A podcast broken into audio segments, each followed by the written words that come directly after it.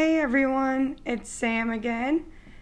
I just first off wanted to follow up with the curtains to let you know that they are still up with the lovely duct tape and command hooks.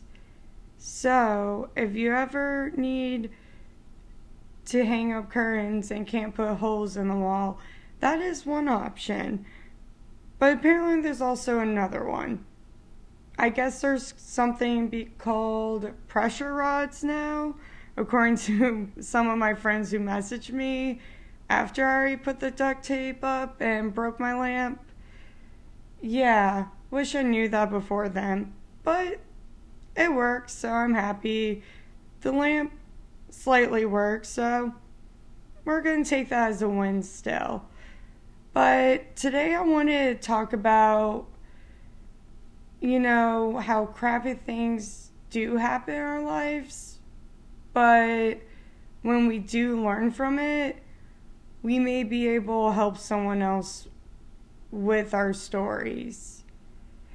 And what I mean by that is someone else could be going through a similar experience that you already went through and you know what it took for you to get on the other side and you can either help them, give them advice, or sometimes just educate. Like, some family members still don't think depression and anxiety is a real thing, but it is. And sometimes they don't realize how much these mental differences can really affect a person. And the reason why I'm bringing that up is because I was actually at work the other day and I saw one of my patients that I can't say his or her name, of course, but it brought me back to kind of a flashback moment of when one of the first times I had the family. And they were admitted at night. The patient had a history of depression, suicidal ideation, etc. And a family member was very frustrated as to why was he not being compliant with meds? Why was he not doing all the things he needs to do to keep himself healthy? And the family member got really frustrated and started saying some really cruel things to my patient. And for me, at least, when something starts to really bother me, it forms my chest. I can feel the fiery pit start. And at first, I was just kind of brushing it aside, focusing on what I needed to do. But after an hour or so of hearing cruel things being said every time I was in the room, I finally said, That's it. Um, no, this is not okay.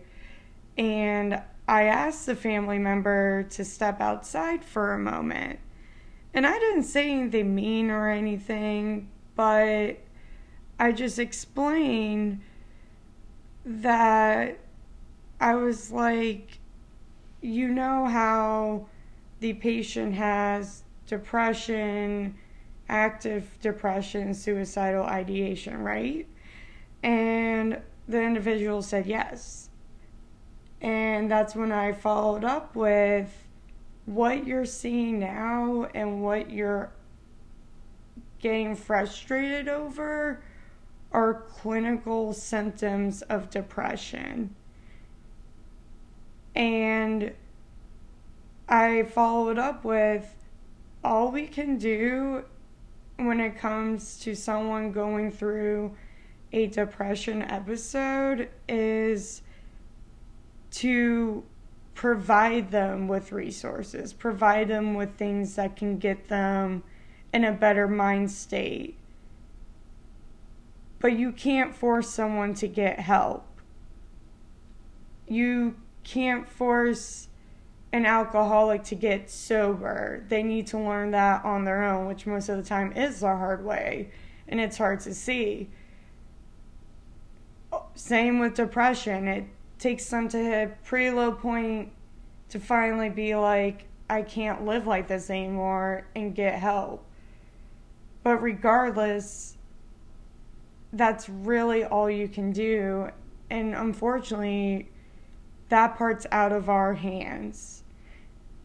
And when I was talking to this individual, I told the person all the resources I'm going to provide to the patient, the consults I can do or advise to the doctors to order. But at the end of the day, if the patient doesn't want help, he may or she may not take the resources. And it is very frustrating because you just want to see a person get better, a person to be their real happy self. And that's where it gets hard. And I followed up with asking the individual how he was doing and how he was doing with the whole entire situation and what I could do to help him. Because at the end of the day, he was frustrated because he didn't really understand why the patient was behaving the way he was or why things were going the way they were and how things have changed. And after that conversation, he thanked me a lot and eventually went back in the room. And a nurse actually came up to me after and asked me, How did I know what to say? And how was I able to have a conversation like that with him? Because I did set boundaries. I didn't say, and what you're doing right now is not okay. But what I said was, and like, keep naming the things you want him to do is not going to get where we want him to be. That's on his own at the end of the day the patient's a teenager. At the end of the day, it's their choice, not ours. No matter how much we wish we could help someone, especially a loved one, the end of the day, it's up to them. We can only do so much before it starts draining us. And then we're all frustrated because guess what? We don't have control and that's what stinks the most, right? And when the nurse asked me that and then just said how I was really good at communicating my concerns without like being insulting or anything and how I was she just wanted to know like how did I know what to say and that's when it hit me that it was because I went through a similar experience. And it kind of was like a light bulb clicked after. And it's because I did go through something similar to that. Um, the day when my sister attempted suicide, my parents went by her apartment even though she deliberately said, please don't come over, and just kept asking her questions, was all over her. And after they left, not too long after, she her alcohol contents like almost a point four and she tries to kill herself and I get the phone call because I'm her power of attorney. And I'm never to forget the sounds I heard on that phone call. I'm never going to forget the things I saw that night in the ED. And I'm never going to forget that as power of attorney, I told my parents they weren't allowed to see my sister until I thought it was best for her. And to this day, my sister still says that's the best decision I've made when it comes to that hospitalization. And so that's a moment where I used one of my personal life experiences to help someone else, to enlighten an individual to understand what mental health is and what mental health can do to someone. And for those who've gone through a lot of things, because I know for a fact many people have gone through either same or so much worse things than I have, but just haven't had somewhere to speak up about it. And for those who are listening, use your life stories for advantage to help someone else. We may have not been able to prevent the things that happen in our life, no matter what we did or tried. But we could always help someone else. And I think that's so important to remember. Because, like I said many times now, this podcast isn't to become famous or make money off it or anything. It's mainly to spread mental health awareness in that children with mental disabilities in reality it's just a different ability which is going to be my next podcast that I'll elaborate more and talk more about my story with how my autism affects me to this day. But this was kind of a short reminder that, I mean, do I prefer you guys to have gone through crappy things? No. I wish you weren't exposed to a lot of things that you probably have been. But versus just playing the victim or using it as an excuse to drink like I did for a while. Help someone else when you see a situation that is an opportunity for you to educate or enlighten or even just comfort and be there for someone. Do it because you don't know how big of a difference you just made in that person's life. And that's the main thing for this part of the conversation, at least. And I will give you another example in a second, but for a moment, I just need a slight little break because I am thirsty. Hey guys, I'm back. So, kind of following up with what I talked about last, is a scenario that I was actually in on Saturday night. Yeah, right before the Saturday um, meeting.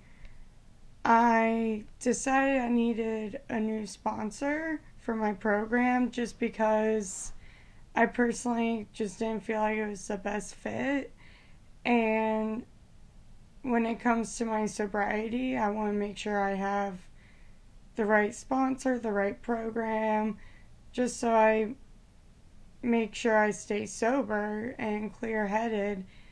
And my old sponsor, I thought at least, took it well because based off what she said, she was like, okay, cool, like, just stay honest, congrats, or something along those lines. So I thought she was okay with what happened when in reality, I come to the Saturday night meeting just to find out she showed numerous people at that meeting our conversations and I don't know what conversations she showed, but I do know some were definitely personal that should have stayed between us two, and it could have.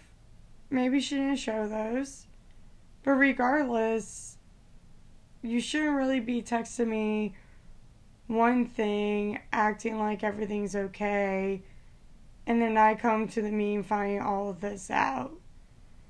And now, this was another time I kind of used life experience, my higher power, and the program I'm running. Because don't get me wrong, I was pretty ticked off at first, and I walked away from the meeting for a moment because I was like, this is why I stopped going to meetings to begin with because of petty people and petty drama like this. And I was furious. And what I would have done that scenario if it weren't for the program I am in and everything else, I would have gone zero 100 real quick. I mean, I did regardless, but I would have called her out probably said some irrational things, maybe start a fight. I don't know because I when I get angry, I have zero control of like my thoughts, my actions, and that's why I try not to get angry because that's one of the scariest versions of myself. I mean, I've literally been referred to as the Hulk when I'm angry if that gives you an idea. And part of it is because of my autism, part of it's because of my past, and I guess genetics too, um, based what I lived with. And so at first I was furious, like ready to call her out mid meeting and say harsh things that would have what would have it done in the end? My friend said they're like okay so you do that. Would you feel better? I'm like yeah actually i kind of would not gonna lie um and then they kind of put okay would you let me do that if i was in your position and i was like crap no i actually wouldn't and so I kind of just prayed for her that night because it's sad. Like, you're four years sober, but you're going to do petty things like that because I want to make sure I do what's best for me and my sobriety. And I know for a fact you were considering changing sponsors as well. So I think I just got mixed emotions between reminded me of my past, very hypocritical. Um, she portrays herself one way, but then does very immature things like that. It just, from numerous angles, I was like, this is kind of sad on her behalf because, I mean, maybe she showed my autism PDF I made to people or to my parents at least, and I did send it to her because she was my sponsor, so I wanted her to understand how my brain worked better. And at first, I'm like, oh, she probably showed that people. And I thought again, I was like, wait a second, even if she did, cool. Now they understand how my brain works. And regardless, it looks so bad on her half. Like, I'm sorry. I've done a lot of wrong things in my life, but one thing I can say is I'm a genuine person and do not do petty things like that. And it's sad that someone who's four years sober is still that immature. Um, so, yeah, she's obviously still sick. And I prayed that day. And then I actually started painting the following day. At first, I thought it was for um, my podcast, Skulls and Unicorns, but I realized as I was painting, I was like, no, this is me painting my feelings of my previous spot. Okay, that just hit me, and that's why I had to add the sound because I was like, oh my god, it really is. Because what I painted, which now I'll have to post, is um kind of like a self portrait. Well, not self because it wasn't. It doesn't look like me at all. But half is this really pretty girl with colorful hair, majestic. I was thinking it was kind of go unicornish, but something didn't feel right. And the other side is this skeleton. You can even see like um the rigids and everything in it. And it makes total sense now because that's how my last sponsor was. She portrays herself as one thing, but then at the end of the day, she's kind of beautiful on the outside, ugly on the inside. So that's why I had to add that sound because I was like, whoa that just connection. But to kind of summarize this podcast, I know it's been a little bit all, all over the place, a little rusty. Um, but yeah, for those who have gone through a lot, which many have, it's up to you if you want to remain a skull or remain angry about what's happened and what's been done, and no matter what you do, nothing's going to change the past. Or you can become the beautiful person you can be, which is the unicorn, and learn from these terrible things to help someone else in the future. And I think that is so important to know because I was that person who stayed angry for so many years and wasted so much time when I could have been helping other people. And now I am very thankful that I'm in the right state of mind, in the right place to start fulfilling my purpose and helping others. And for those who are listening, you can too. And also, another news fact we have a new member of the Fluffy Castle. Her name's Unicream because it's a unicorn in an ice cream cone. I will have to post that on Instagram too, so you can see what I'm talking about. Sassy Cat's pretty ticked off about that too. Um, Cream's been kicked off the Fluffy Castle quite a few times, but he's warming up. He's all good. And last thing, I finally think I came up with a way to conclude the podcast. And hopefully you guys like it. So, on that note, stay real and stay majestic. Bye, guys.